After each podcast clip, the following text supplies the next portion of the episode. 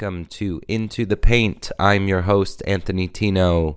This is a very special episode where I was able to interview someone outside of my normal studio environment.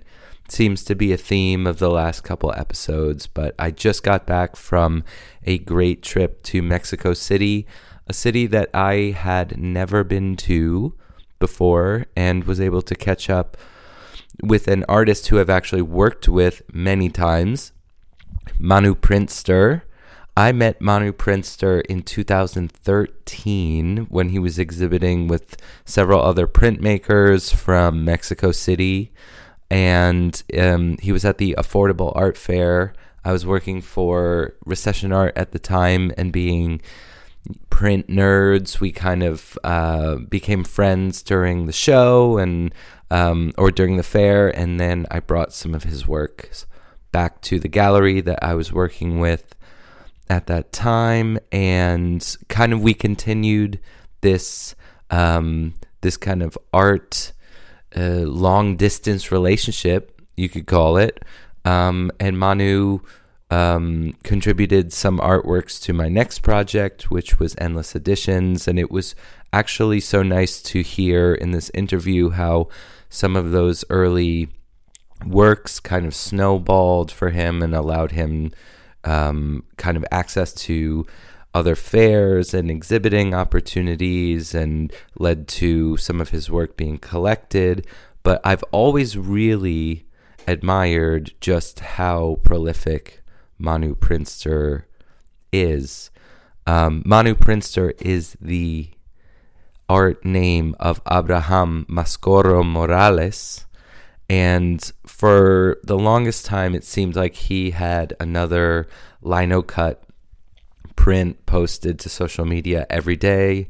I loved the fact that his work was really accessible, and that has sort of led to now him working with um, children in his uh, day job. He's also working with people with Down syndrome um, in creating printmaking and I think he's thinking in the future too about how to continue that um, process of education with younger people, um, coming from a place of being inspired by fan art, um, being unabashedly a fan of anime, being unabashedly a fan of the images that are created through sports culture. Obviously, um, Manu was in the uh, sports zine that I worked on with Endless Editions in the second uh, issue, which was published in 2015. So it was really nice to catch up with Manu to hear a little bit about what he's been up to in the past couple years with his new press, OMG Press. He's now married, he now has a child. He's thinking about fatherhood. He's thinking about how fatherhood and being a teacher overlap in certain ways. And you'll hear in this interview, it's different than my usual, where we're sort of seated in my studio and we have kind of quiet background.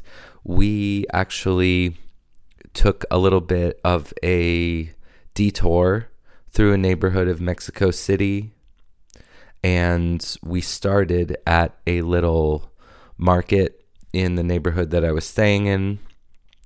Had some pretty delicious fish tacos and this kind of uh, seafood soup. Um, and then uh, the interview starts as we're kind of wandering around trying to find a place to have a coffee. We wind up finding um, a corner coffee and donut shop, and you'll sort of hear me eating away in the interview. But I liked being able to take the the podcast out of the kind of cube, right? Um, and ca- kind of like bring it on the go. And I think this like little Tascam recorder is kind of changing my game a little bit. As the year is coming to an end, I'm thinking about all the people who have helped me produce this podcast or to listen to me daydream about this podcast for months. I want to give a big shout out to Harry Bix, who produced the iconic theme song of this podcast that is now ubiquitous with Into the Paint. But I also want to acknowledge as the year ends the difficult times that we're in, how distressing it has been to watch the outbreak of violence in Israel and Gaza. And I think the death count is now over 20,000 people in Gaza. It has been absolutely devastating. You know, last week there were there were, was a huge show of solidarity in global cities with Jewish organizations who were just looking at the values of Hanukkah and overcoming oppression to show their solidarity with Palestinians. And I think this topic has seemed really fraught, especially in the art world and cultural industries, to talk about people's exhibitions are being canceled left and right for them coming out to simply show humanity for Palestinians. And of course, this isn't right.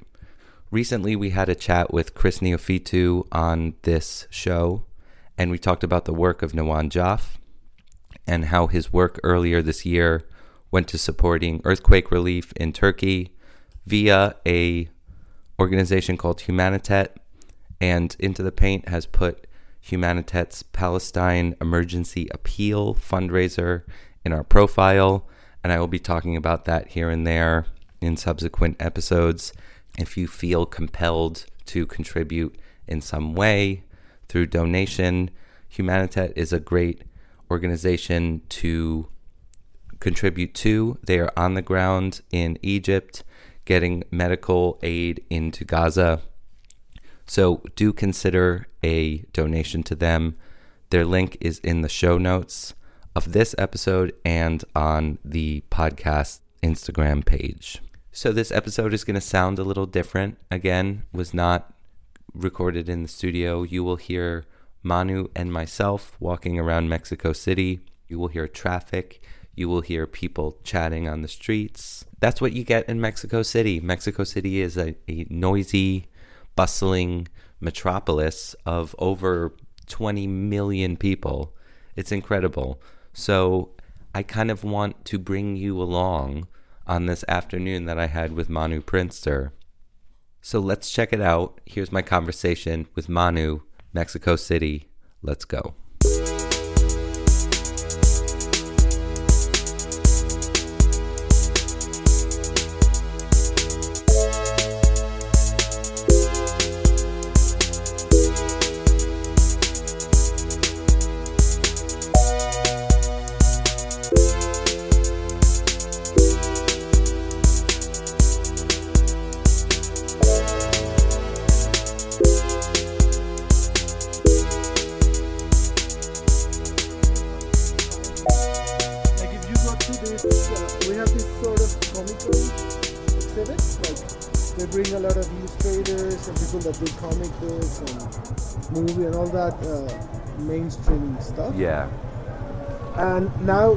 Of the artist alley is full with Riso.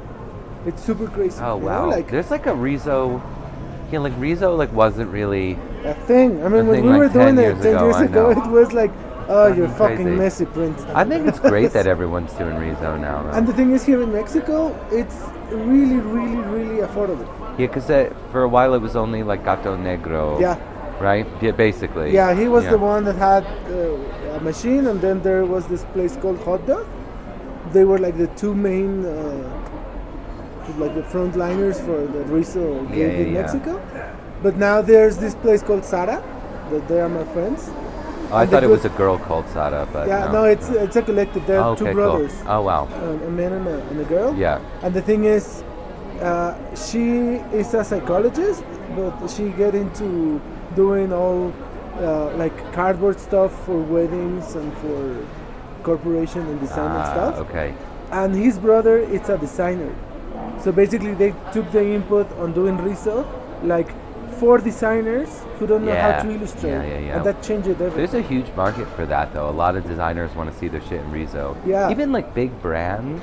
Are going back to Yeah. Riso, yeah. When PJ and I were doing endless editions like 10 years ago, there was a moment when um, a huge magazine asked us to do a Riso print as like an award that they were gonna frame for someone, and it was like they fucking want a Riso print. Yeah, it's like, why? yeah, but it's just because someone who works in the design department there went to an art school that had a Riso and they thought it was cool. And the thing is that now, uh, for for an artist or for an illustrator, like a uh, regular one, like you don't need to be super famous and super known.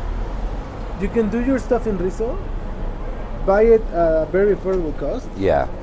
and you can sell those prints and take a profit of 300, 400 Sure. Yeah. It's a lot. So do you still design in Lino but then Yeah. print it Riso? Yeah. Oh, okay, cool. Yeah, and the thing is now I do all my uh, sketches on my iPad, Ah, okay. and then I just decide like whenever I want like high contrast, I keep doing it in Linocut. Yeah. But at some point, I want like more sketchy, more speedy stuff, and it's like, oh, now I know that I can do stuff in Riso. That's know? amazing, yeah. And then I started to blend the two things, like have some things printed in Riso, and then I print over some Linocut. Yeah.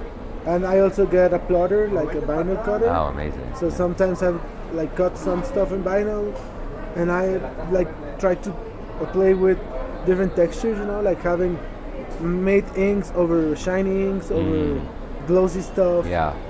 with uh, very handmade papers. So at some point, uh, when you see the artwork, it's not like just a very It's full depth. yeah exactly. Yeah, yeah, And the thing is, people start to notice it. You know? My printmaking professor, the printmaking professor that PJ and I both had, he's Uruguayan. His name is Rimer Cardillo. Uh-huh. Um, the name is Italian, so it's not pronounced Cardillo. But his whole thing was um, wood, like wood cut on silkscreen. Wow. And in a way, lino cut on Riso Yeah, is kind of the the same same, thing, yeah. you know.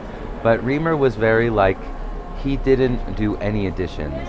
He was like one piece and that was it. They were like basically his painting. and now I'm doing that stuff. Yeah. You know, like I think that since I've been doing this for the past 16 years, at some point I was like, okay, I want to do like new stuff, but I also keep like doing my whole, like I don't know, like I call it in Mexico like my constellation sort of iconic space. You know. Sure. Yeah, Like, yeah, it's, yeah. it's everything that uh, has meaning to me, and it has to deal with sports, with anime. Yeah. Now I'm a father.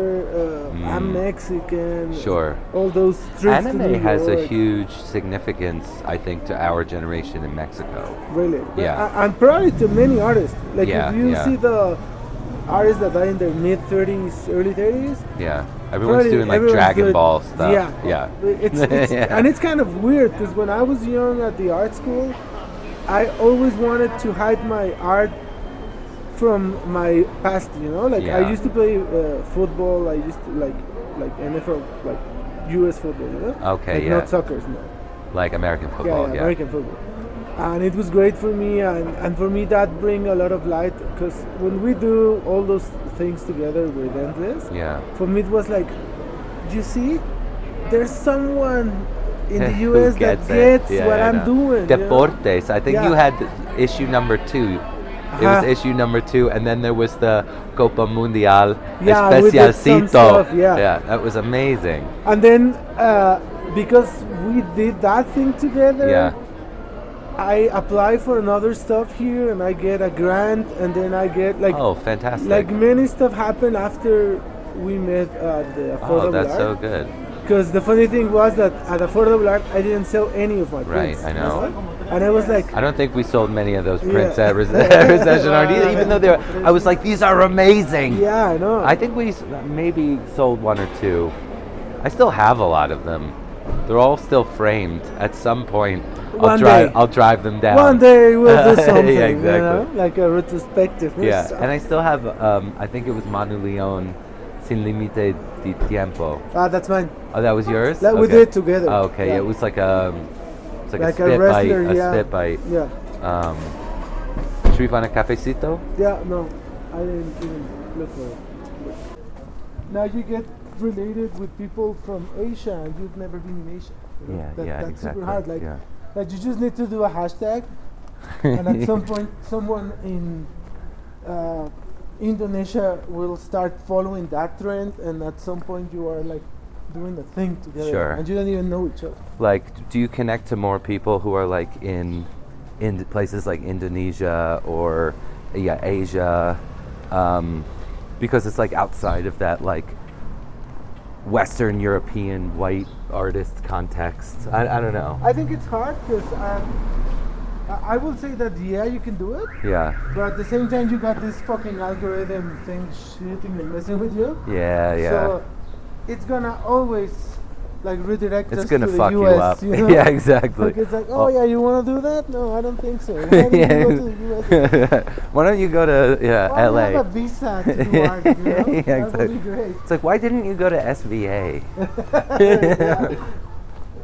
And, but at the same time, it's like when you start to do these things that you post your stuff and you start to connect with other audiences or with other artists. I believe that at some point, uh, it happened with me, to me with anime, you know? yeah, Like I started to do more anime stuff, and then I started to meet illustrators from Bogota, illustrators from Chile, people in Argentina doing anime stuff. yeah, Because we were starting to follow the trend of, for instance, Pokemon fan art. sure, yeah, And then you start watching that since the algorithm tries to pair you with people that speak your language Yeah. and do your stuff, it's like they are curating the Latin American Pokemon fan art, you know? yeah, And then you start doing other stuff like there are many artists that are uh, reimagining or or making a statement about the old uh, Hokusai prints or Hiroshige prints. sure, yeah. And that's huge. I remember Manu Leon was really into the Hokusai yeah, stuff. Yeah, It's like we all are, you know, because we're printmakers. At, at some sure, point, it's yeah, like, yeah, we want to do Hokusai stuff. of course, yeah. like, bring a wave to us, you know, Yeah. and that kind of stuff. Uh, But you know what? I think it's like it's it's more than the algorithm that like like uh, to me it makes more like I see more similarities in like Japanese artists and Mexican artists than I see with like Mexican artists in like the United States sometimes. Yeah. You know what I mean? Yeah, for sure. Because the thing is, if you take a look at our ancient cultures, Yeah. they had a lot of resemblance. Yeah, of course. I was thinking that today because I went to the Museo Nacional Nacional. Antropología, no? See, Yeah. and uh, Beautiful place. like just the masks and some of the textiles and the stonework. It felt very, uh, it felt very like Shinto Yeah, at certain points in time. I I mean, even though like stylistically, not really. yeah. But like there's, I was thinking at some point like this is actually very Shinto. Um, you know what I, d- I had never seen before because I've seen like Aztec art, Incan art, but the Oaxacas. oh, that's crazy. holy That's shit! Crazy. That's crazy. Yeah. That stuff is like yeah, that stuff is made on its own, and it's like, like I will only compare that sort of uh, exquisite taste for uh, representation, craft making, and yeah. powerful images with probably the Bali culture, you know, Mm. like Indonesian. Oh yeah, yeah, yeah. Those sort of stuff. It's like you can maybe resemblance to that, or maybe with some It's very high spiritual, like it's crazy. yeah, And once you start like doing a little more research into it, everything had a meaning, you know. Like it was not just for, like they were not making those textiles just for making textiles. They were everything was highly curated. Like, yeah, yeah. Like the the the ancient uh, Latin American worlds used to really curate their their environment, you know. Mm. Like, like for me, it's more it's more design than art. Yeah, know? yeah, yeah. And it's a big problem because when you go to art school, they teach you that oh, pre-Hispanic art or ancient Mexican art, Yeah. and at some point I'm like, no, dude, these basils used to suit a purpose. Sure. That's yeah, the yeah, same. yeah, yeah, right. Right? Actually, the Oaxaca stuff had a lot of vessels and yeah, like and it had they, they serve a purpose. yeah, it seemed like yeah, there like was the whole technique thing about design, right? yeah, yeah, Like serving a purpose. right. But the thing is, since we created the concept of art in the 19th century, Right. it's like now everything is art, and it's like, what about design? Well, yeah, I mean, even if you think about kind of like art, you know, when I was in. Uh, so, two very cool things happened to me at the museum today. Well, one was a cool thing, and one was just a thought that I had. but, so I'm looking at like the fucking Aztec calendar. Ah, yeah. Like, I was like, That's something, I right? was like, holy. because you have seen it many, many times. Yeah, you've seen it printed. It's on everyone's. Every taco place in Bushwick yeah, has it on the menu. Yeah, I. I like to see, or like, but to see it and be like, this. It, it was like such a powerful moment. And then this guy asked me to take a photo of him uh, in front of it, and he was speaking to me in Spanish, so I couldn't understand everything.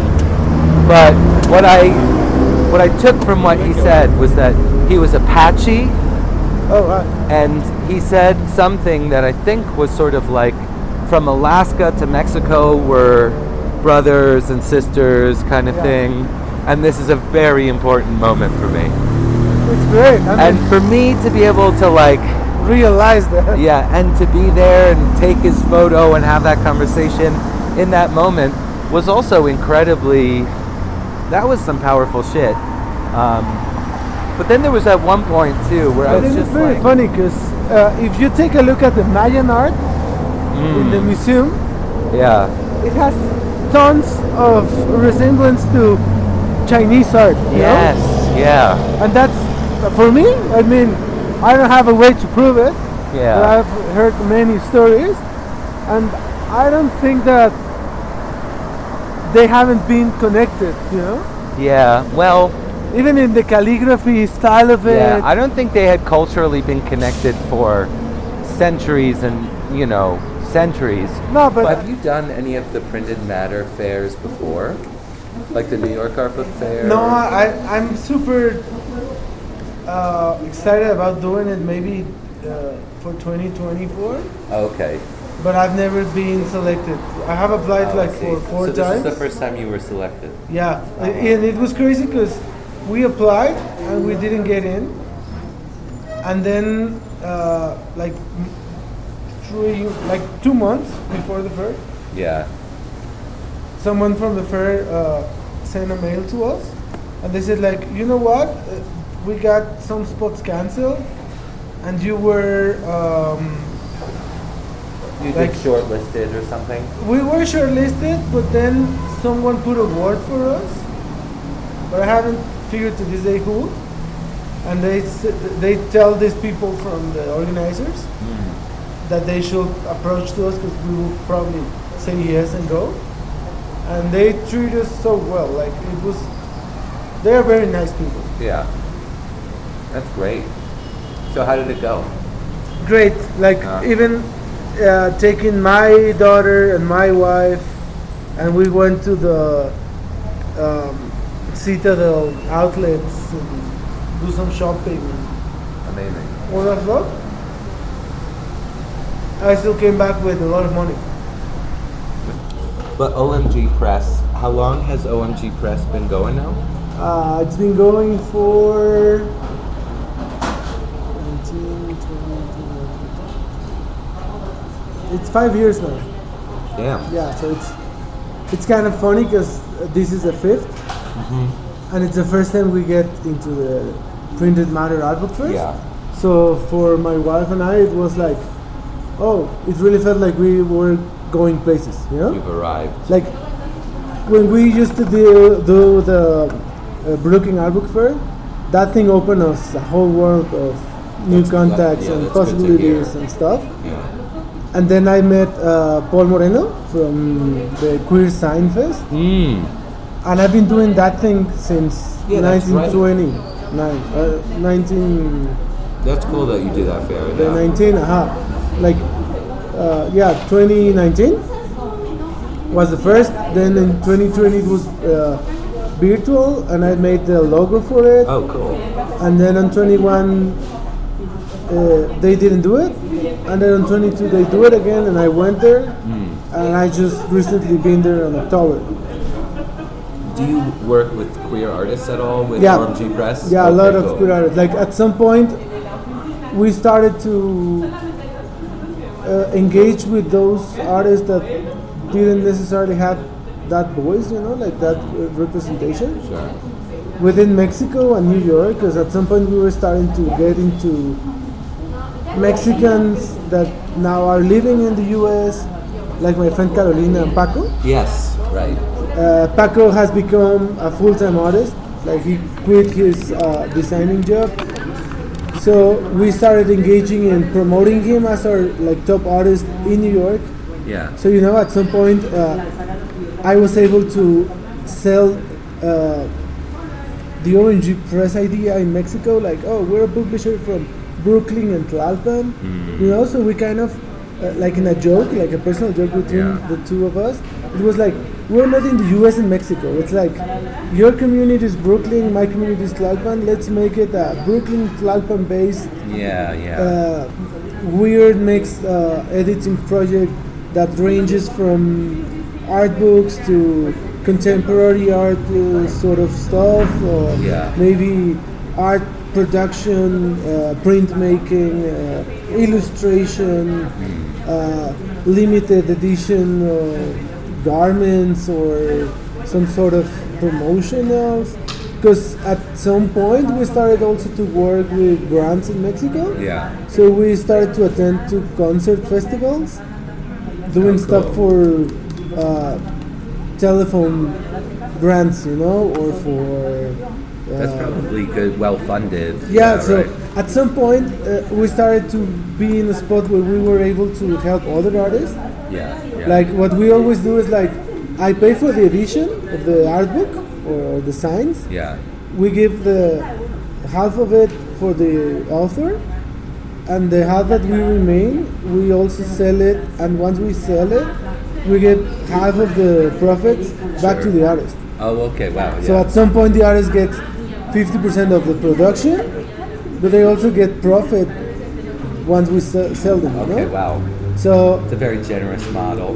yeah but the thing is we don't live from OMG Press that's Right, what right. gives us the freedom to actually being that reasonable you know because So OMG Press is sort of separate to your the your day job work, which Yeah. is but which is still like art In art, related. yeah. And but do you think they kind of influence each other? Yeah, for Yeah, sure. Like at some point, uh, I'm working uh, from 8 till 3 p.m. with people with Down syndrome teaching printmaking for five years now. So I think that the the two projects started like at the same moment because I didn't have a job, so I started these two things like okay, Right, let's right. try to pursue this thing Yeah. because uh, I used to uh, aspire to only be a printmaker, but now since I had this steady job and my wife it's a financial assistant, uh, financial analyst. So, Yeah. Yeah. so basically, he she just ran the model for us for OMG Press. Okay. So, So she was yeah, she's the one that said like, okay, you know what? Yeah. We're not gonna live from this, Yeah. but we can make this thing actually works on its own. Yeah. So we can not, so we can stop losing money, and this thing can work on its Just own. make it sustainable. Yeah, and that, that Yeah. that's pretty amazing. You know, like I think if you can get to the point where you make a platform sustainable, you've succeeded in the art world. and at some point we forget about it. You know, like Yeah, we yeah. skip that thing or that idea that we don't need to get rich. We don't need to get so famous. It's Yeah, like yeah. make something that's good enough to live on its own. Yeah. that doesn't take you money or time or energy and that thing And is gonna work meaningful. Yeah, yeah, yeah. Absolutely.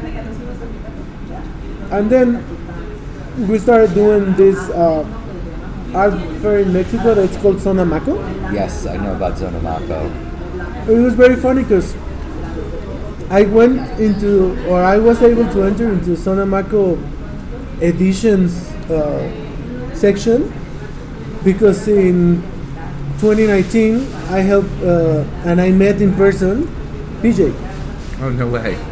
and That was the he- first time you it guys was- met in person? it- and it was uh, his first time in Mexico. Yeah, So basically, I was like, he met Leon from Gato Negro, sure. and we were friends like from mail, you know, like as I was with you, like, Yeah, yeah, hi, brother, what, what's up? This illustration, sports, Yeah, whatever. long distance art Yeah. relationship. And at some point, uh, we met at a fair, and he was like, okay, you know what? next because that time he was so crazy because he came for three for three weekends and he had three different art fairs in three weekends? I think I remember that. Was with On he was just tabling for Black or showing stuff for Blackburn, right? uh, and no no no it was all endless editions Oh, okay. so it was super crazy because uh, we met at this uh, like random uh, well not random it was like a very small fair that uh, leon used to curate. It was called replica. It was full of s- sinisters and art books from mexico. And it was the, like the first moment when actually mexico city started to spark this resale industry like Okay, yeah. Sara was there for the first time. Uh, it was uh, full of the well-known uh, print print shops from Mexico, Yeah. like Hot Dog or Cráter Invertido, I guess. I mean, all the But yeah, Mexico definitely, ha- or like Latin America has like a, A incredible history of printmaking, Yeah. right? Um, so I, I could see it being like those fairs being really important, like maybe why, like yeah, it was crazy like because would be- I, I didn't realize it because I was like, no, no, you know what? I got to establish a print shop, do linocuts and wood Yeah, cuts, and yeah, try yeah. to pursue living uh, out of doing I don't know illustrations for others or commission works or whatever. And then when I met PJ over there and my other friends doing books, I was like, okay, wait a minute. I could actually do prints or do books with linocut or with traditional printmaking. Mm. right. Because and for some reason I didn't realize that till I was actually that far. Do you think it's because like the way printmaking is taught in um, in like art school, like they teach you like how to edition, Yeah. thinking about like the singular print that's signed and numbered, but not really going beyond that to thinking about like handmade books, things like this. I, Yeah. I don't know. Yeah. Because I think I was the same way. Like when I was doing printmaking in my undergrad, I don't think I really had books in um, like in on the course, mind. right? Yeah. Like I, I still was thinking like, you know, I had uh, inspiration from uh, comics, and there was a lot of like book format things that had um, influenced me. but never properly books, right? I never made books when I was an undergrad. And then it's funny because when you go to this fair and you met this guy that you have already met through emails and you've Right. been publishing uh, magazines of sports and Yeah. all that sort of stuff. And he was like, oh, you know what? I got all the copies here. Grab your numbers. Oh yeah. Cool. And I was like, fuck. yeah. Because for me it was like, okay, I collaborated with these guys. I really like them. It's great. I got the website, and that was my collaboration with you guys for many years. Yeah. And at some point, then I saw that he was selling those magazines, that he had this whole network of book related stuff, and he started to tell me about printed matters and all the, the spaces in the US, and I was like, shit, man. It's like, it's a whole different Yeah. game, you know? Yeah, but I, you know, in a weird way, I think what you're doing with your workshop is is almost something that like I think people in the states could learn from. Like again, like the because the the classes with the Down the kids with Down syndrome happens in your workshop, correct? No, no, no. Oh, It's okay. it's two different spaces. Okay. Yeah. The thing is, uh, the classes happen in a foundation, and they had this huge complex that they've been uh, taking care of it for the past 51 years. okay. So they had this huge um, complex with uh, two printing presses, one lithographic press, and a huge painting uh, area. Oh, so wow. basically, what I do is I teach prints, but I'm I, like my way of teaching is lear- teaching those kids or those uh, grown-ups. 'cause I also have grown-ups. How I do my stuff, you know. So basically, I'm doing stuff there, and then they replicate it, and then they bring me their own stuff, like like whatever's interested for them, like what we were talking about. Sure, are yeah. the things that make us smile or make us laugh or Yeah. makes make sense to our worlds or our minds. And it's funny because then you start to lose the idea of an art school for people with Down syndrome, and it's more like a big atelier where you get to collaborate with other artists, Yeah. and they are like seeking their voices, but you are learning.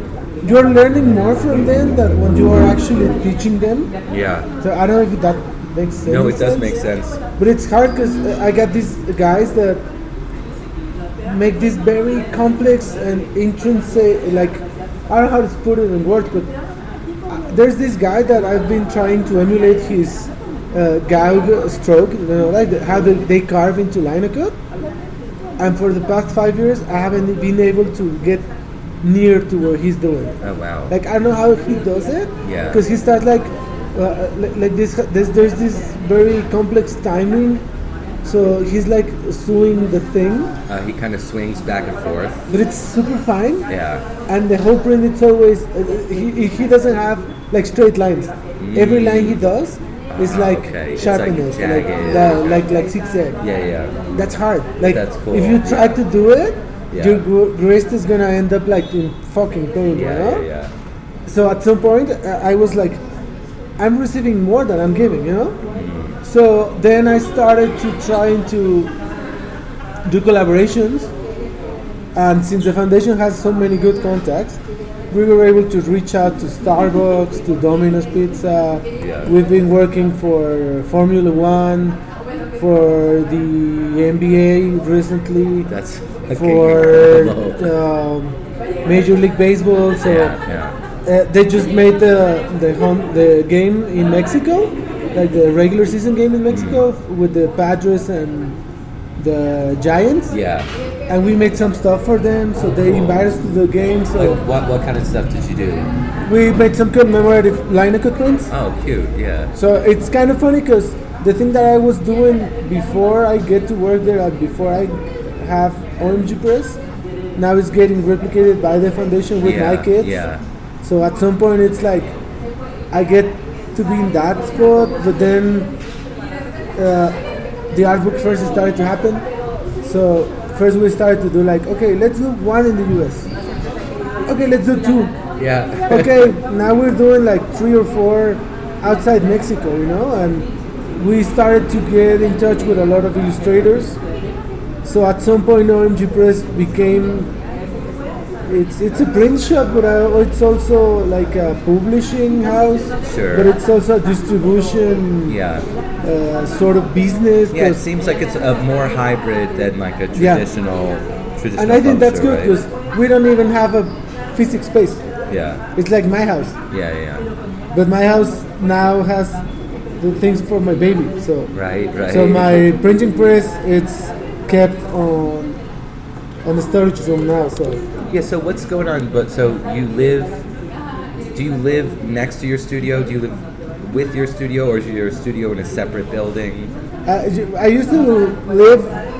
Well, I got an apartment of two floors, Yeah. and on the second floor we got a beautiful terrace, and there's a very spacious room, Yes. and that room used to be my studio. Okay. But then my parents uh, lose their house. Like they were renting for more than eight years in one spot, and the owner said like, okay, you know what, we're not renewing the this thing, so I want the apartment back.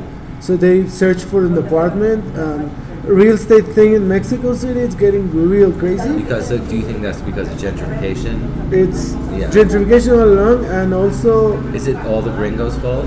Yeah, we also fucked this thing up. Okay. I mean, no offense taken, but yeah. we were fucking this thing up even before you came here. now we're just saying like, oh, it's your stuff. But the thing is, uh, the minimum wage is very bad. The job opportunities are not that. Even I mean, for the cultural uh, part of it, Sure. like many of my artist friends are struggling like they keep struggling and at some point i was like okay now i'm a teacher at this foundation. I get this uh, like mm, stability Yeah. that yeah. even makes sense. And then uh, my wife and i get married and since she's into finance. She was like okay you know what? Let's do these tricks. Let's try to establish a schedule. Let's try to be more coordinated in how we're selling how he, she even started to taking uh, What's like your wife's name, by the way? Miriam. Miriam. Miriam. Shout out to Miriam. Shout out to Miriam Miriam. What, for being here for this long. uh, what, what's her last name? What's her surname? Miriam Ruiz. Miriam Reis. Ruiz. Ruiz. It's like Ruiz. Miriam Ruiz. And she's half of OMG, right? She's 90% of OMG, you know? Like, I just do the prints, she does all the other stuff. and the good thing is, like, at some point, she was like, you know what? You are wasting so much energy doing this thing, this other thing, this blah, blah, blah. And she was like, why don't we make a schedule? We try to, if we're going to New York, let's focus on New York. Like, what's our audience there? What can we sell there? What's Yeah. your best selling prints every time you go there? Yeah, so she started to point out a lot of things that I was missing. Yeah. And then we end up having like, oh, you know what? We might actually get a shot at this. Like, Yeah, yeah, yeah. like this thing, like we were saying, like it started to walk on its own, and we make the Brooklyn Art Book Fair. Well, we did going back to 2019, the Maco thing with PJ. Yeah. And then he introduced me to the Mexican people from Maco. Mm, But now they were aware of me because I was a friend of the U.S. publisher. Right, you know, right, so that right. that really played very well for us. And then he invited us to the the Brooklyn Art Book Fair. Uh, my luggage went uh, missing. Right, I remember. Remember that one? 'Cause I, I think I did a table that year too. Yeah, and I just had like a other little briefcase with a couple of prints, Yeah. and I sold all of those. You know? Yeah, of course you did. Yeah. And then it was like, okay, you know what? Maybe my audience is in the US. But then since I don't need to live from that fair, I can prepare myself with my other job. Yeah, like, yeah. like my job and my wife's job pays for the living For and expenses life, and yeah, everything. yeah. So when we do anything with OMG, we're always doing it because we love to do it. yeah, yeah. And I believe, I mean, it maybe sounds corny, but I think it, when you go back to that state of living, like if that's like a like a motto or like a like a motive for you in life, things are gonna be better, you know. I think so too. I think what, where it gets tough, and like you were saying before, like starting OMG at the same time Yeah. that you were starting a job, like that always tends to happen to me where I I'll be in these transitional periods where I'm like, I don't know if I should, you know, I'll just be looking for work, and then I'll be like, oh, you know what? Maybe like maybe a job isn't what I need, and I need to just like be creative and start another platform or something like that. They always tend to happen at the same time. Yeah, and at the same time, you are always like anxious, you know, like because it's like, okay, this this thing might be good for me, but then you're like, no, no, no, but I want to stick to the dream. Yeah. But then you're like, no, no, but you know what? What if this uh, doesn't happen the way I, I see it? And then you're like, but maybe I will lose this thing. So maybe I need to have a third one. Right, right. And right, it's always right. like a, this anxiety of It's trying the- to.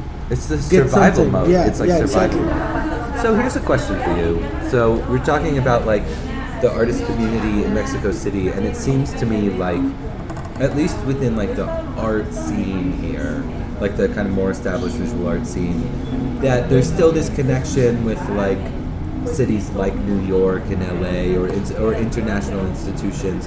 Do you think that is more of like a market thing? Like people want to go show in these places just because sales might be easier, or do you think it's more um, just because of proximity? Like we're in the same hemisphere. I think that maybe used to be the case like for the past decade. Yeah. But now, since we have all this social media stuff and we have grown so much as a country, as a and as our art scene has become stronger, yeah. I think that now uh, we al- we also have I don't know if you ha- heard of it, but we got in February this art week Oh yeah. thing that yeah, it's when right. Maco happens. Yeah. And we also have this material art fair Oh, yes, happening. yeah, material art And fair. now there's another one called Bada. Yeah. That it's funded by a Mexican bank. Okay. And it happens real near the other ones. Hmm. So now you have like this week full of shows and you got these collectors coming over and Yeah. directors of museums and it's getting crazy, you know? Because yeah. even for Mexicans, it's like I can only do one show. I can only do one thing. It's like there are so many things popping. And Yeah. the alternative fairs. The Do those fairs tend to be good selling opportunities? Do a lot of collectors come, or At least that's what they put on their numbers. say, You know, yeah. like I, I've never been able to actually uh, testify it, but at least for me, it's Maco. It's great, yeah? but here's the catch. Tell me. We've on the books uh, section. So what I do is uh, we sell our, our fanzines or our art books, like this weird sort of hybrids with, between chapbooks or art books, photo books, that kind of stuff. But I also rally a couple of months earlier or, or before that, and I start asking a lot of my friends to give me their books. You know. Oh yeah. So you kind of share space. Yeah, so at the time I'm there, it's the name of OMG Press on the table, but we get books from a lot of Mexican artists. Yeah, yeah. So uh, we are like helping in a way uh, to reach audiences that maybe any of our artist friends will never be able to. Mm. Because at, at the at the marketing level, it's expensive to be in the fair, you know? Sure. Yeah. Like, it's not as expensive if, if I was uh, renting uh, gallery space Sure. but it's expensive nevertheless. So you need to pay people to be there because it's a five-day show. But you are also tabling in another two fairs, Yeah. and sometimes you got at Nartok, Yeah. and now I got a think- daughter. Yeah, sometimes I think these fairs are. I think the people who who benefit the most are the fairs themselves. Yeah, exactly. Yeah, not the te- not not even the galleries or the. Here in Mexico is very funny because uh, for Maco, there's a grant that is given only to the major galleries from Mexico Okay. to actually pay for their booths at the fair. Oh shit. So it's crazy, you Yeah, know. yeah, it's yeah. like and the and the and the grant it's given by the government. Yeah. I was gonna ask you about that. Like, what what does funding look like here? How do people support their projects? It's crazy. no, but crazy in a good way. Like, Yeah. like there are millions of grants and uh, programs on exchanges, Yeah. scholarships. Does a lot of it come from the government? Yeah. The ministry is it the Ministry of Culture?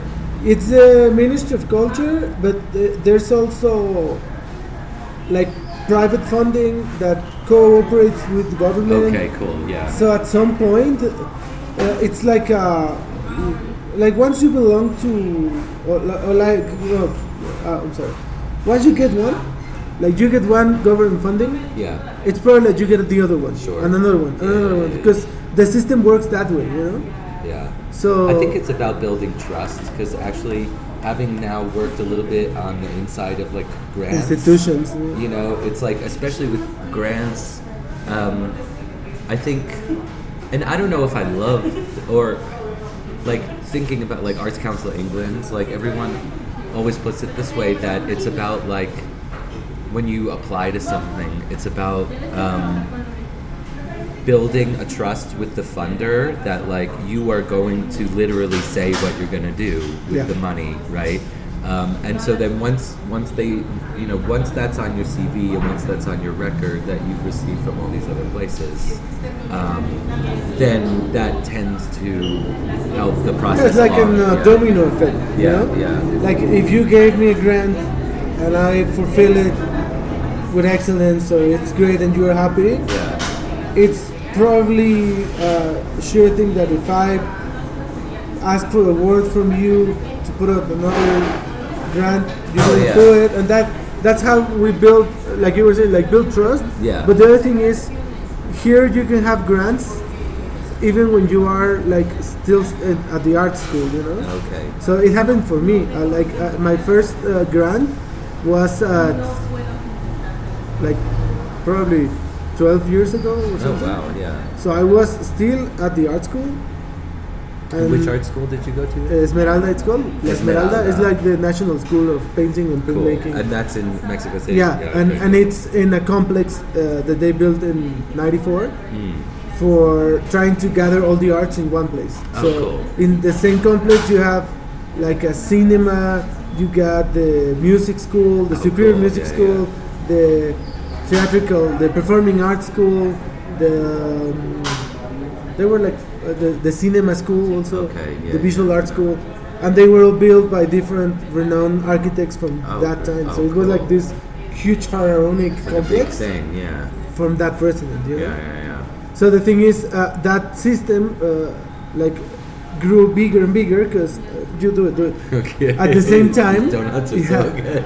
At the same time, uh, they built this thing called Fonca, which is Programa de Jóvenes Creadores, like like Young Creators Program. Okay, cool. So basically, once you get 18 years old, you can apply to a grant. And uh, from uh, the age of 18 till you reach 35, you can be awarded with that grant four times in Oh, your life. amazing. But once you uh, reach 35, now you can be in the Sistema Nacional de Creadores, like the national creator system.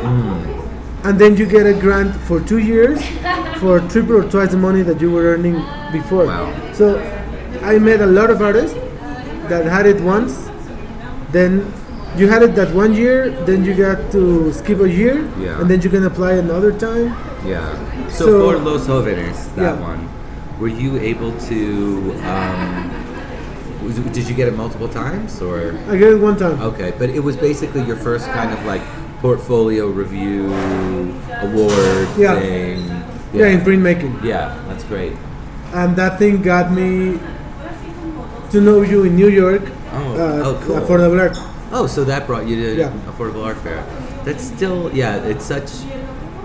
Sometimes, sometimes you're like, yeah, life doesn't really work the way You I think it does. and sometimes it fucking does, you know. Um, but I think sometimes what you need to do is just be humble with you with what you are taking, like Yeah. or what you are given, and sometimes you just like need to stick to the things that make you happy. You know, like I keep saying it now because probably now it makes more sense that I'm a father. Mm-hmm. yeah, I want to hear about like, yeah. So, so you have a how kid. old's your how old's your Mia daughter? is one year and a half.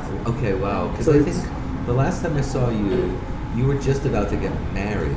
Yeah, right? Yeah. So, um, so that's cute. So a A lot has and a half. happened. Yeah, a lot has happened. That's great. and the Uh, thing is, uh, now that I have a kid, everything falls into another perspective. You know, like like time. Yeah. time is priceless. It's like uh, I need to work from eight to three, but once I ring the three o'clock thing, it's like the whole day is for my daughter, you know. Right. Right. Yeah. And then that sort of started to give me other thoughts about my art practice. Like sometimes we delay things so much. Like no, no, I need to process the things and I need to work on this thing a little more. And it's like, dude, You don't have time for that shit. and and you're spending a lot of time that you can actually be doing it like for other stuff Right. you know Right. like Yeah. and then parenthood hit and it was like at some point i think i get a correlation with being a parent with being a professor like teaching art or i don't know doing art whatever Yeah. and life itself just starts to get in you places like Yeah. I've never dreamed to be in a printed matter art book fair. Being a dad, taking my baby born to LA Yeah. and be tabling in the Geffen Center with my baby over, you know? That's pretty great. And then my baby fell asleep for five hours. so she let me do the business. Yeah. And then she wake up the moment we close the curtain. She's like, Daddy's got to sell Yeah, some books. like, okay, let's do it. Let's do this thing. I love to speak with the hobos outside. With the whole I don't want to do have to do anything with the art related stuff, no? Yeah. And and then at the same point, I was like, if you go back ten years now, it's like we just met in a random, very small art show Yeah. down in the, what was it, Chelsea? It Yeah. was Chelsea. the it was- tunnel in Chelsea. yeah, yeah, Yeah. yeah. Chelsea. Such a weird space. But And then so much has happened ever, Yeah, ever since. Huh? And like now we're at this coffee spot in Mexico, I know. making an interview. Well, well, that's why you know I definitely I had to reach out too because it's like yeah, thinking about showing those prints at recession art, and you know a couple episodes ago I was talking about like mentors and um, you know also just thinking about like how much I grew even in recession art and like like kind of like Emma's mentorship um, back then. But thinking like recession art, endless editions, tabling together during my fully booked era, and it's kind of like, you know, I tend to gravitate towards. I, I I also think like kind of success in the art world is just kind of like never going away. Like that's Yeah. the key to it. Just like don't stop Yeah. and like still be there. It's like a marathon, reach out you know? to- It's yeah, like it is keep like running. a marathon. It's like maybe you are not running hard enough, yeah. but just keep pushing one leg yeah, after the exactly. other. Sometimes you gotta go a little bit slower. It sometimes might take you five years more. Yeah, yeah. Sometimes things happen like real Yeah. fast, but You used to do a lot of running, right? I still do try Yeah, to. yeah. Like now that I'm a parent, it's a little harder. yeah, yeah. But we even got a treadmill, so we Okay, try to cool. do it. Like Did you ever do the New York Marathon? No, and it's a very funny story because I applied for the lottery on the 2021. Okay. Oh, because you have to. Like you need be to apply Oh, okay. for the. and you don't automatically get in. I, I get in, Yeah. and COVID happened. Oh, fuck. So I paid my ticket, I booked my flight, I had the hotel. Yeah. I was going to propose to my wife after we run it together because the two of us oh. were in Dude. together. So I had the ring. That's fucking. They canceled the race. They were starting to say these things about COVID Yeah. back in Maco in 2020 because we met a lot of Because that was friends. February, right? Yeah, because we, right. we met a lot of people from the US. We met these amazing guys from uh, Atelier Editions Yes. in yeah. Los Angeles. Yep. Pascal and Kenny. They are one of our closest friends now. Okay, great. Uh, and we were like speaking with a lot of people there, and there's there was this like weird uh, phantasmagoric thing starting to brewing in the chit chats. Like, no, you know what? Don't go to LA because uh, like the next week was the LA show, the, Right, the LA like the Art LA or something. Oh, um, yeah, yeah, yeah, yeah. And many big art fair there. and many galleries were like, you know what? I'm not so sure. Have you heard about the thing in China? Yeah, yeah. I'm very afraid. Blah blah blah. And we were like, what's going on? It's funny Like, thinking back to that time, right? Because yeah, I was planning on going to Melbourne Mm. because we we had gotten uh, funding from uh, these the a couple people in Australia to go to the Melbourne Art Book Fair. that would be super cool. It would be super cool, right? I was like, when am I going to get funding to go to Australia? But um, but yeah, I remember it was like people were coming back from like fa- there were like certain fashion weeks in certain places. And some Right. gossip started to flow. Right, You know, like yeah. what's going on? yeah, yeah. Because I remember this guy, very very weird guy from from New York, and he was like, "No, you know what? They're gonna keep us locked in. We will be fucked up for for years." Blah, blah. blah." But he wasn't selling any books, so we were like, "You're just having a bad week. Yeah, you're just freaking out. Uh, I just have a tequila and, Shut up. and shut up," you know. and then we were about to go to New York. This was probably on the 17th of March Yeah. or 20. Oh, so yeah, because wasn't like March twentieth, like right Yeah, around. I believe, or 23rd, it's something like like, when that. it really fucking broke. So I just remember that we arrived. We just got cancelled from the marathon, Yeah. the half marathon, and my wife told me like, you know what? We got the planes, we got the hotel. Let's go. Let's run for ourselves. yeah, yeah, Let's go and see your friends. sure. Let's see my cousin Paco. Yeah, even if great. the even if the marathon doesn't happen. Yeah, we were like, okay, for the first time, because it's it's another funny story. I've been in New York now for eight times, Yeah. and I've never entered to the MoMA. You've never been in MoMA. No, because I always go to work. Right, right, right. So it has become now a thing of my character, you know? You're never like, gonna go. I will never go. But you should be in the collection of MoMA. I think you are in the collection of MoMA. Yeah, because of you. But but well, the thing is, we arrived there in the 2020, yeah, and we were like, okay, you know what? It's Thursday 20 for say something of March. Okay, tomorrow we're going to the MoMA. Okay, cool, cool, yeah. cool, cool. Then at night we start watching the news, and they start Fox News. What a fucking yeah. What a shit disaster. show! And they were like, our enemy, the communist from yeah. China. Uh, it's yeah, the China. the flu from yeah. China. And we were like, wait, what's happening? Yeah, yeah. And they were like, okay, mom is closed. Okay, Guggenheim is closed. Okay, stores are closed. Okay, Yeah. people running on streets with toilet paper. Yeah, So we spent the whole week in New York, Oh, during when it was locking down. Yeah, but oh. empty. Could you? Because at that point, what was getting scary was getting out of places. So, my girlfriend at the time, she was actually in London. Yeah, she, you told me. Yeah, and it was like, oh my God, is she going to be able to like literally travel? Um, so that's what I would have been. We were scared because we were flying on Sunday back to Mexico. Yeah. And at some point, uh, one of Miriam's uh, cousins came from Pittsburgh just to see us. And she was like, you know what, this thing is gonna be messy. Why don't you come back to Pittsburgh? I mean, Okay, cool. li- like she was like, I can almost guarantee you that this thing is gonna be a, a huge thing for months. Yeah. Why don't you stay at my house? Like, you are already here. Like, Yeah, yeah. Nice. Have a little vacation. and for a moment, we were like, you know, we got a life over there. You know, like we were starting our jobs. We were like, sure.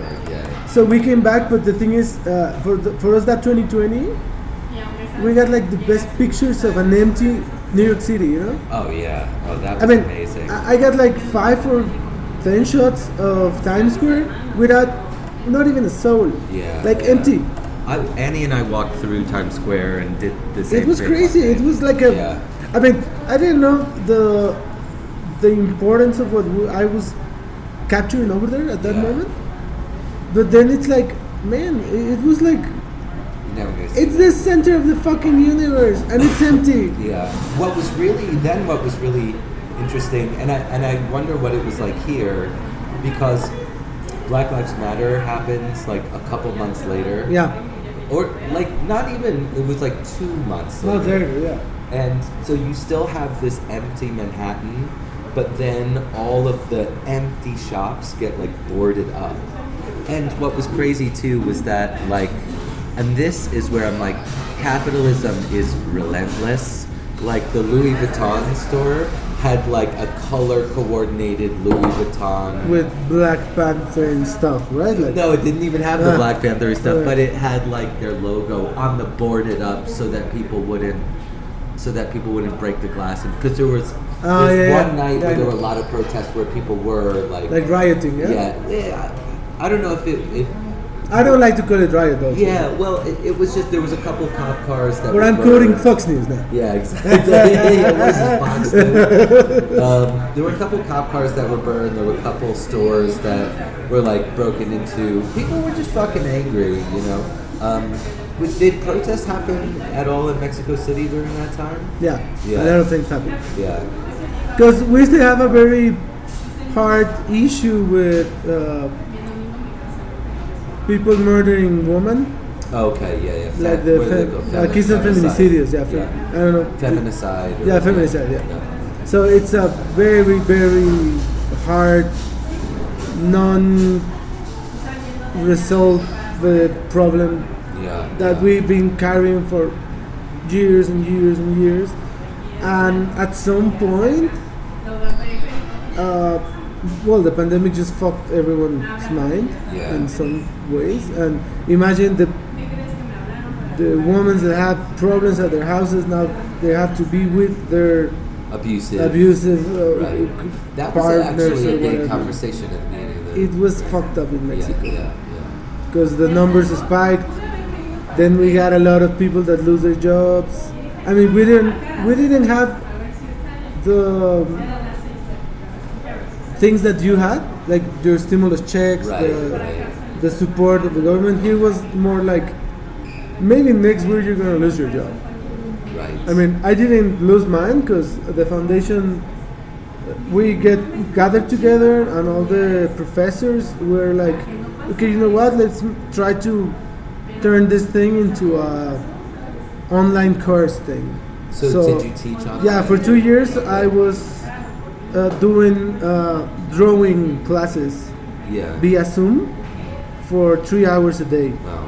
from Monday to Friday. Do you feel like that works? Like, Yeah, a lot because we used to have like this uh, sort of idea of what we were achieving with our students within representation and how they work with materials and the like the, the limits they had with drawing and representation yeah. And at some point, the only thing we had was a screen and the will to do it. And they fulfill thousands of, sketch, of sketchbooks. Oh wow. So by the time we get together in person again in 2021 or 2022, I guess 2022, they were coming home. They were coming to the foundation from their houses with boxes full of sketchbooks. Like imagine having for I I have like 40 kids, 40 people, sorry, uh, and imagine having like 20 or 30 sketchbooks from each one of those, Wow. full, like Yeah. Yeah. full of drawings. So they were doing a lot of stuff, and since I was sketching a lot because I wasn't able to print, Yeah. we start like uh, like collaborating in another level, and that's when Sarah also sparked in, Mm. and I started to do a lot of research. Because they were my neighbors. Yeah. Yeah. So I used to send some files, they print the files, Yeah. I get the Riso. Slowly we start doing like this virtual. Uh, we did the Vancouver Art Book Fair, Oh yeah. the virtual one. yeah. I, Yeah. I, I believe we did too, There like 2020. good virtual. Yeah, and then we start like uh, doing a YouTube channel and presenting the books that we were Oh, doing, cool, and we were like doing Twitch. That's I like that too. Actually, Twitch is is, Twitch a, is a cool great. idea because I actually think like so what you know one term I'll, I'll throw out for like thinking about your work is kind of like accessibility. Yeah. and I think that works on multiple levels. It's like accessibility of kind of the content that you work with, Yeah. right? So even starting with um, kind of like stuff that you watched as a kid on public access TV, Yeah. right? Yeah, that's how it is. Right, and and sports, which is kind of like which is a cultural phenomenon that kind of like. 90% of people in the world can connect even if they are completely opposite people on like sports right And even if we don't speak the same language, you know, Yeah, like right. uh, for now, for instance, LeBron is LeBron here yeah in LA, in New York, and in Kuwait. todos el mundo lebron Yeah, exactly. Yeah. or Messi or sure yeah yeah, yeah. whoever star you can name now. And and the thing is, I, I believe art at some point started to change with the pandemic because we also started to connect more with. I mean, it's like a hard stuff because it's for me it's been like a love hate story with social media because Yeah. At some point I bear, I'm very happy to live in this era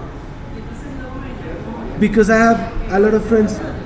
You know those friends that we can connect, and I feel very close to them yeah because we keep seeing each other via social media. We even do stuff and via mail or whatever. yeah And then TikTok happened, and I started to learn a lot of stuff from art that I never learned from my art teachers. And I was doing it in 15 seconds. Sure. You know, it, it was like the Warhol formula with, with steroids yeah and cocaine. Well yeah yeah yeah Like everything was like, oh, you want to learn painting? On, online instruction's insane Yeah, I actually I, I haven't done any of the lessons, but I started looking at um, at online painting courses recently, and it's insane. You know, I've also taught myself like everything about um, everything about audio production. Like, I just learned from online. See, Yeah. it's crazy. I mean, I started to watch Twitch streamers, and I was like, "What the fuck is this?" Yeah, And I was like, "Okay, you know what? I want to learn how to do a stream." Yeah. And I just put like, "How to stream on YouTube?" Yeah. And there was this guy making a video of three hours or I don't know what. Yeah. And I download my OBS. I sold my old uh, iMac computer. I bought an Asus or an MSI uh, gaming machine, Yeah. and I started to do some programming. And Yeah, yeah. I learned to connect audio, make transitions. You know, like. I upgraded my internet connection. And then uh, for I believe like a year or so, I started a thing with a couple of friends here in Mexico from. Uh, they were trying to make a esports franchise, Yeah. so I got the role to broadcast on Tuesdays, and I started a thing called Pocket Tuesdays. So I was speaking for four hours about Pokemon stuff. Oh, whoa, Like just whoa. Pokemon, you know, Yeah, like yeah, yeah, yeah. whatever Pokemon shit was going on Whatever, week. I was like uh, breaking packs, and then uh, all that away from the US Yeah, yeah, yeah. happened that they were breaking into stores to, to steal cards, and they Yeah, were yeah, selling yeah. it. Pokemon's like still really big here, right? Yeah, uh, Yeah. uh, like a huge thing. Yeah, that's cool. And then I started to do video games, and then I was like, I don't know how I get into it, but I started to watch people doing printmaking on Twitch, Yeah. and I was like, I have found my pinnacle in life. Yeah, yeah, yeah. You're like, this is like this is the thing, but I don't want to do this. Yeah, like, this is just where the universe collapses. collapse. Yeah, exactly. And you're like, okay, I'm gonna turn the computer off yeah, exactly. and actually do a print. You know? yeah. Because it was funny because at some point everyone was all of the sudden uh, going back to crafts Yeah. and, and yeah, thing, yeah, and it was like, okay, it's good, but like the learning curve yeah. just got shorter, and I don't know if that's necessarily good in every craft. Sure, sure. Because for many people it was like, ah, okay, I, I won't be able to do it like fast and and hard and good. Okay, I will just toss it away in a month. Right. And it's like, uh, yeah, it took me more than eight years to actually like kind of start to do some decent prints. So for it to start to look good. Yeah. yeah, and, and I think that the culture now it's more like if you don't get what you want now or in the next 15 seconds, Yeah. I'm not interested anymore. Right, right. And I believe that sort of has uh, blend into the art uh, community. I don't know if in every place, but now you go to the big uh, shows, and it's more about having great Instagrammable art. Right, right. I know uh, everything in art Miami. It's what's Instagrammable, Sure. no? Like Yeah. Well, Like- a lot of these art fairs are more about marketing. marketing exactly yeah. and then it's going back to the first question like do they make money Yeah. do I mean- galleries benefit for those See, I think if you're if you're a gallery that has figured out a way to sustain your business, I think the budget that you spend on going to Art Basel Miami or Zona Maco or I mean I, I mean I haven't been to Zona Maco, so I don't want to Come over, come over. I, I definitely want to come. I don't want to say anything bad about it. The and but the the cynical statement I'm trying to make here, oh, it's a little cynical, but it's like I think the budget for those things is like your marketing budget. yeah Right? yeah for sure So if you if you if you plan out your year and you have your sales or you have your sponsorship or your grants or whatever, it's like and then you have this put aside for marketing. Basically, yeah, you can pay a fare uh, yeah. or maybe three fares Some people, like I know in New York, when uh, when Robert Blackburn does uh, is able to sell prints at like the Armory show, they literally take like a shopping cart, like start just making like, routes, yeah, a couple yeah. blocks down the road, and it's a great, it's actually a good sales opportunity for them. But I think for like what I was saying before, like with with artists in Mexico City having a connection to New York, there's also I think this reciprocal now where I think if you're in a in a major art hub like and Mexico City is a major art right? Yeah, it's- so it's like it's you, establishing You have to kind of now have a presence. Like you have to be going to Zonamaco, you have to be coming to some of these art events. you need to go to LA uh, uh, like it's a I will almost trace it like a like a triangle you know like Yeah. if you do like a major fair in Mexico it's almost certain that you need to do a major or one event in LA Yeah, and you need to have something in York yeah, yeah. like in order to actually like like build trust for the third time you go back to Mexico. Yeah, yeah, yeah. like uh, it happened for us. Like we were doing Zonamaco because we did Brooklyn Art Book Fair. And then and that built the momentum to get to Zona exactly and, and now we've been doing Zonamaco for three years Once now. you get into Zona Maco, though, you can go fucking. Well and the good thing is that we're on the books area Yeah. so we sell books but we also put like a little storage box like one Yeah. of those that you can Like the But- portfolio clamshell box. No, no, no. One of those that you uh, might, might see at a Target Yeah. Oh, okay. Yeah. yeah in yeah. order to storage blankets or towels, Yeah, you know, like yeah. those that fold over. Yeah. Oh, I know the ones. You know, the ones Yeah. like with cloth. Yeah. And we put two of those full of prints Yeah. with price stamp on it. Yeah. So people go, swing by, take the books, and then it's like, oh, what's he, what's he, what's he here? Oh, prints for a bunch of different artists. We used to do that at the at the zine tent too. We actually got one of those.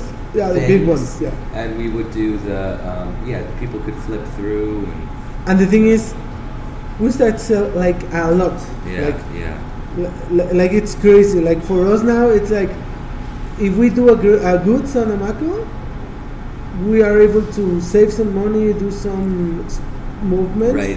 it back in. and then uh, what what we did from Zonamaco 2020 yeah.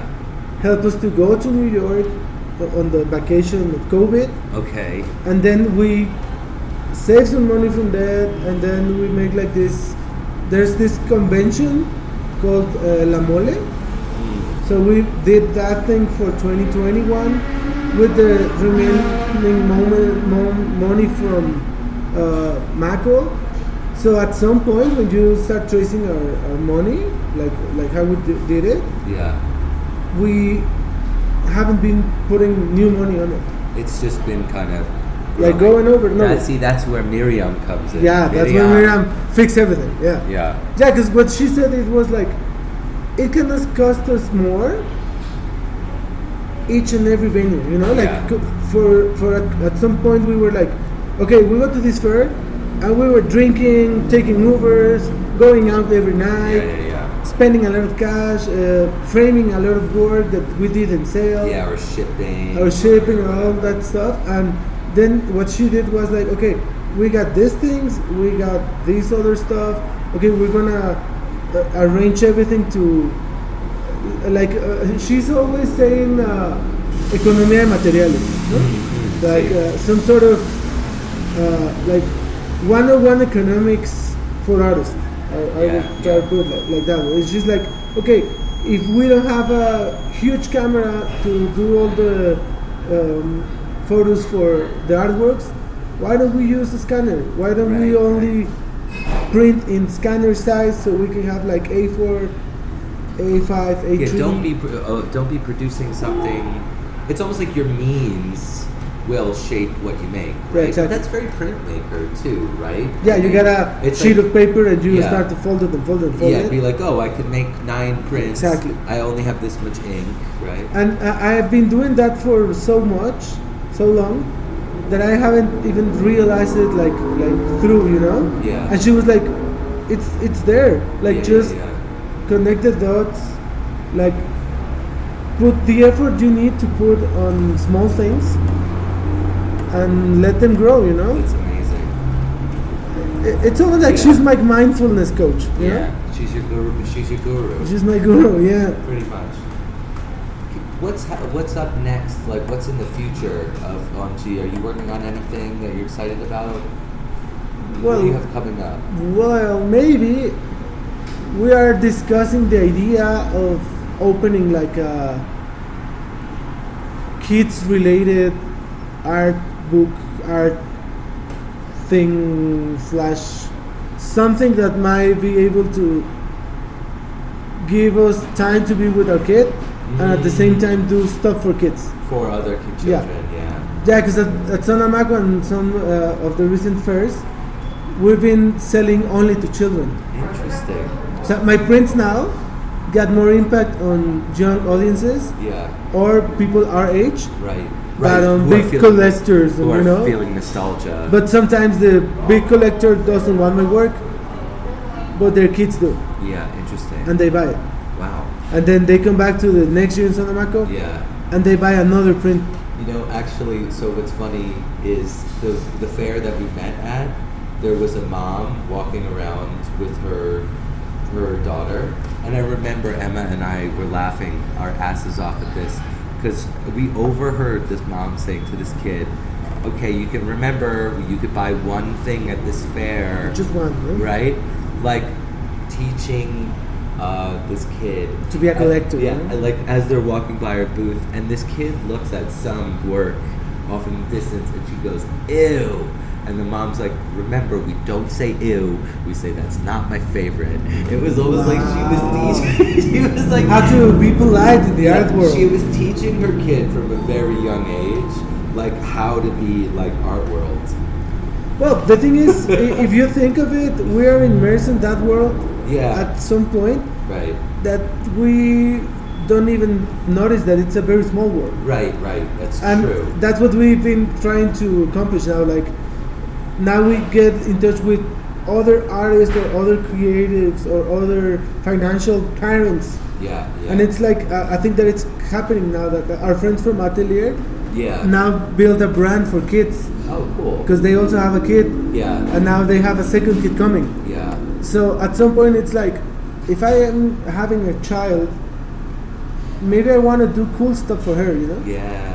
And that's driving me crazy for the past two But I years. think this is where also like that next level of accessibility comes in. So it's not just the content that you're making; it's also kind of like the the format of the of your projects. Yeah. Right. And so it's like thinking about children. It's thinking about um, you know people with disabilities. Yeah.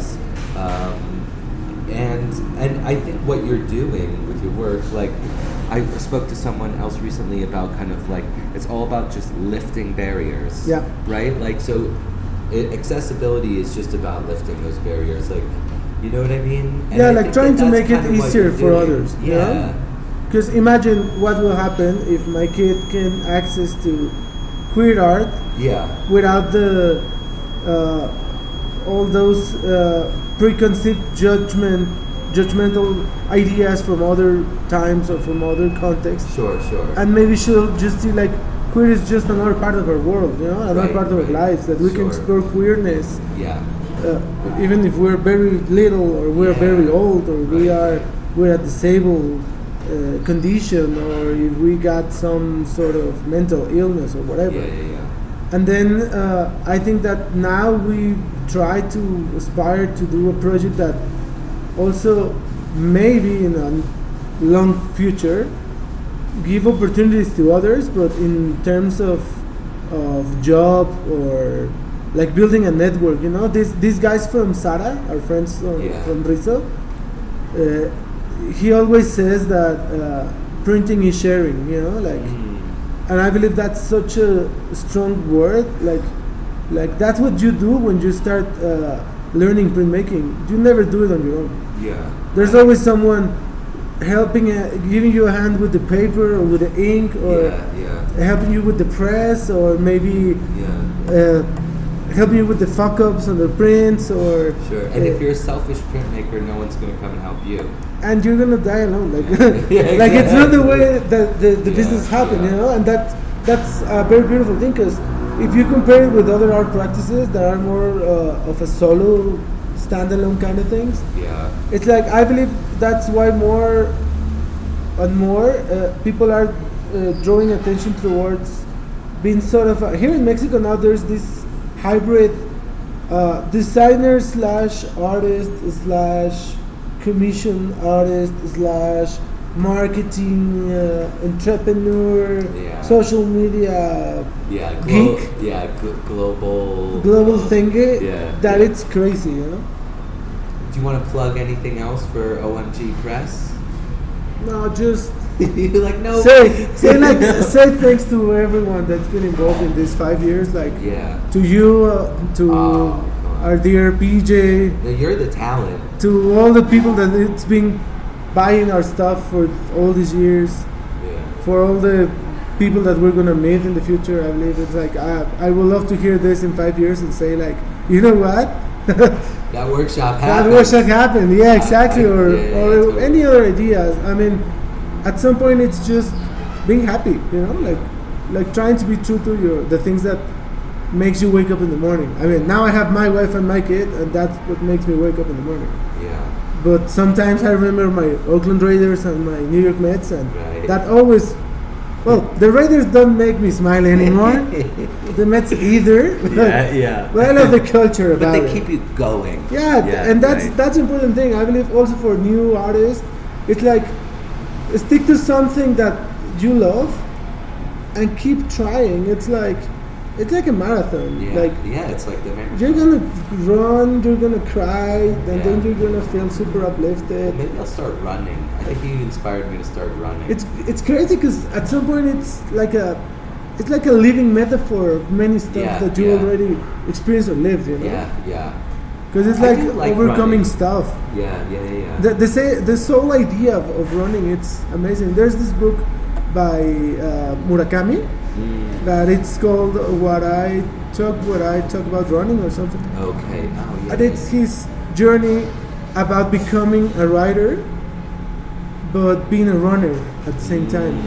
And he talks about uh, his trainings for the Boston Marathon and other stuff, and how running, when you take away the running uh, word from it and you describe the experience, you can put being a architect, being a uh, airport air controller, being an Yeah. artist, being a writer, and it gives you so much uh, ideas of what happens once you are with your own and moving one step in front of the other and trying to reach a point. You know, like it's from A to B. Like Warhol said it, like from A to B. That was his philosophy. Know? Mm, yeah, yeah, yeah. And it's like all connected like uh, like it's a very beautiful metaphor because your legs are gonna take you places like actually get you places and if you uh, establish that metaphor as your work ethic for art practice it's like then you don't have that much fuck ups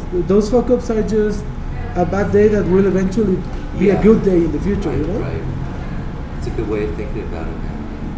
It doesn't happen all the time Yeah. sometimes you cry but Yeah. i mean it is what it is Well, good to see you, pal. Have fun at Lucha Libre. yeah, thanks so much.